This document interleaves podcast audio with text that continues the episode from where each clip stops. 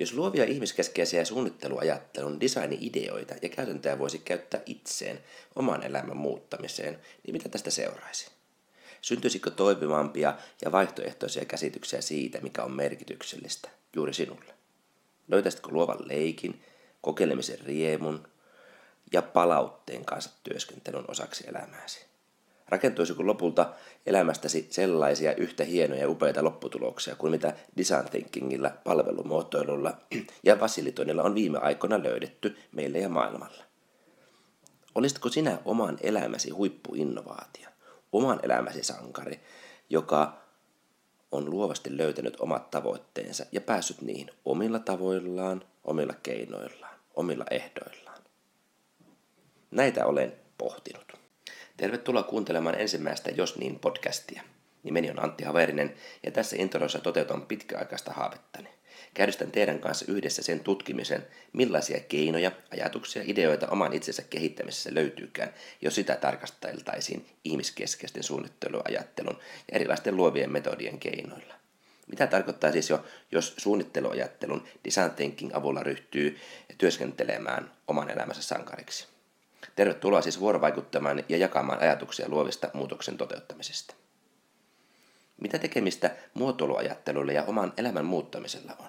Eikö yhteis ole kaukaa haettu ja jopa vaikea jakaa sellaisten kanssa, jotka eivät ole esimerkiksi työssään tutustuneet ja käyttäneet luovia ongelmanratkaisumenetelmiä? Tuumataanpas. Muotoiluajattelu on tiivistetysti tapa löytää uusia ideoita emotionaalisesti monimutkaisiin asioihin. Ihmiskeskeisenä metodina muotoiluajattelussa pääpaino on empatiassa ja kokeilemisessa. Tavoitteena on kaivautua erilaisilla ihmisläheisillä tavoilla siihen, mikä ihmisille käyttäjille on merkityksellistä. Muotoiluajattelu hyödyntää siis ihmisten tarpeiden syvällistä ymmärtämistä etsiessään erilaisia keinoja näiden ratkaisemiseksi. Kun tällainen ajattelutapa yhdistyy luovien ideoiden tuottamiseen ja kollaboratiiviseen yhteistyöhön eri ihmisten kanssa, tuloksena on ollut hyvin käyttäjäystävällisiä tuotteita, palveluita ja innovaatioita. Lukuiset yritykset ja organisaatiot ovat kilvan ottaneet suunnitteluajan ajattelun omaan tekemiseensä. Erityisen tehokas ja hyödyllinen tämä Kaliforniasta Stanfordin yliopistosta erityisesti vauhtia saanut muotoiluajattelu on ollut ratkaistaessa 2010-luvun liiketoiminnan ongelmia. Voisin kun näihin, näihin ongelmiin ei ole ollut oikeasti analyyttisesti järjellä löydettävissä olevaa vastausta. Kyse on pirullisista ongelmista, eli siitä, että tämän tyyppisessä luovan, luovassa ongelmanratkaisussa on hyödynnettävä kaikkien ihmisten luovuutta, intuitioita ja erilaisten osaajien yhteistyössä rakennettuja konkreettisia kehitelmiä, prototyyppejä. Ja näitä testaamalla saadaan palautetta, toimiiko nämä kehitelmät ja ratkaisut vai ei, ja taas palataan sitten alkuun. Ehkäpä oma itsemme, haaveemme, tavoitteemme, unelmamme ovat juuri niitä vaikeita pirullisia ongelmia, joihin ei sinänsä ole oikeaa vastausta. Ehkäpä ratkaisut näihin löytyvät omasta kokonaisuudestamme, eli myös intuitiostamme.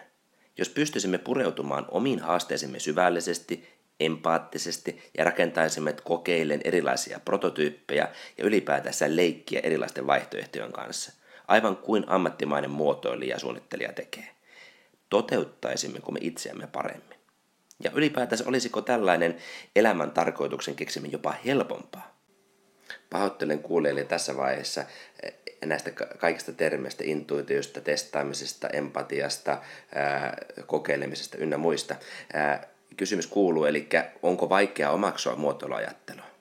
Omat kokemukseni entisenä IT- ja online-markkinoinnin ammattilaisena vahvistavat, että ihmiset lähtevät mielellään luomaan ongelmanratkaisun prosessiin ja osaavat hyödyntää erilaisia tekniikoita, vaikka eivät sinänsä tiedä niistä ennakkoon mitään. Lukuisat workshopit ovat todentaneet, että ihmisissä on löydettävästi luonteisesti se luova leikkiä ja kokeilija. Kun vähän raaputtaa, valtavan hienoa luovaa energiaa alkaa työpajassa ilmestyä ja ilmapiiri muuttuu totaalisesti. Eivät ihmiskeskeiset menetelmät ole siis mitään salatiedettä ja vaikeaa hahmottaa, monimutkaista jargonia tai oppeja, puhumattakaan siitä, että olisi lopullisia totuuksia. Muotoiluajattelu on hyvin käytännönläheinen, intuitiivinen tapa keskittyä tekemällä ajattamiseen.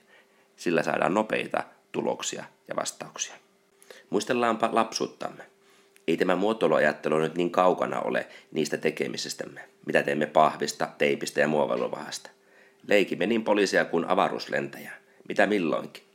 ja ilman pelkoja ja estoja. Leikki oli meidän työmme. Jonnekin se taisi kuitenkin jäädä ja vierainumme itsestämme. Unohdimme leikkiä. Oleellista on se, että meillä on varmasti tämä kyky tallessa ja voimme hyödyntää tätä luovaa ja kokeilevaa puolta oman elämämme sankariudemme kehittelemisessä. Mutta eihän elämää voi suunnitella. Niin paljon on sellaista, joka tulee yllätyksenä ja annettuna. Totta, elämään kuuluu se, että on asioita, jotka tulevat kutsumatta, pyytämättä. Ne voivat rajoittaa ja estääkin. Kutsusin kuitenkin noita suuntaajiksi. Sillä viime kädessä meidän omat ajatuksemme ratkaisevat, millaisen suhteen näihin suuntaajiin otamme. Jos näet mahdollisuuksia ja mietit, että mitä hyvää tästä seuraa, todennäköisesti löydät eh, hyviä konkreettisia ratkaisuja ja näet hyvää. Olemme siellä, mitä ajattelemme. Voidaan väittää, että koko ajan olemme oman elämämme suunnittelijoita, tahtoimme tai emme. Arvot, uskomukset, tavat, tottumukset ovat miedet meitä.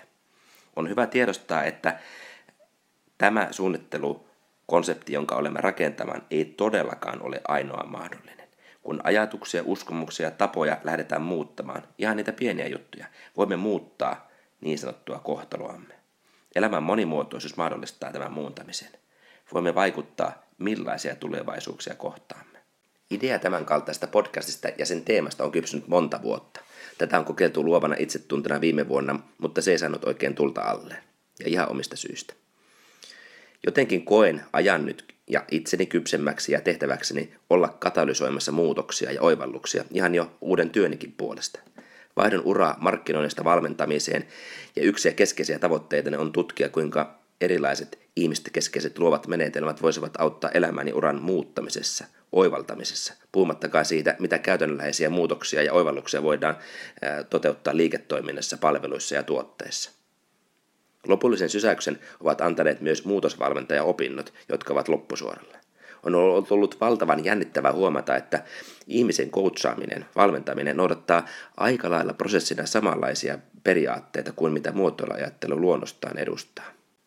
Elämä on tämän intron jälkeen – Tulevissa jaksoissa tutustutaan luovan ongelmanratkaisun perusperiaatteisiin. Omana tavoitteena on myös päästä jatkossa haastattelemaan sellaisia ihmisiä, jotka esimerkiksi työskentelevät luovan ongelmanratkaisun parissa.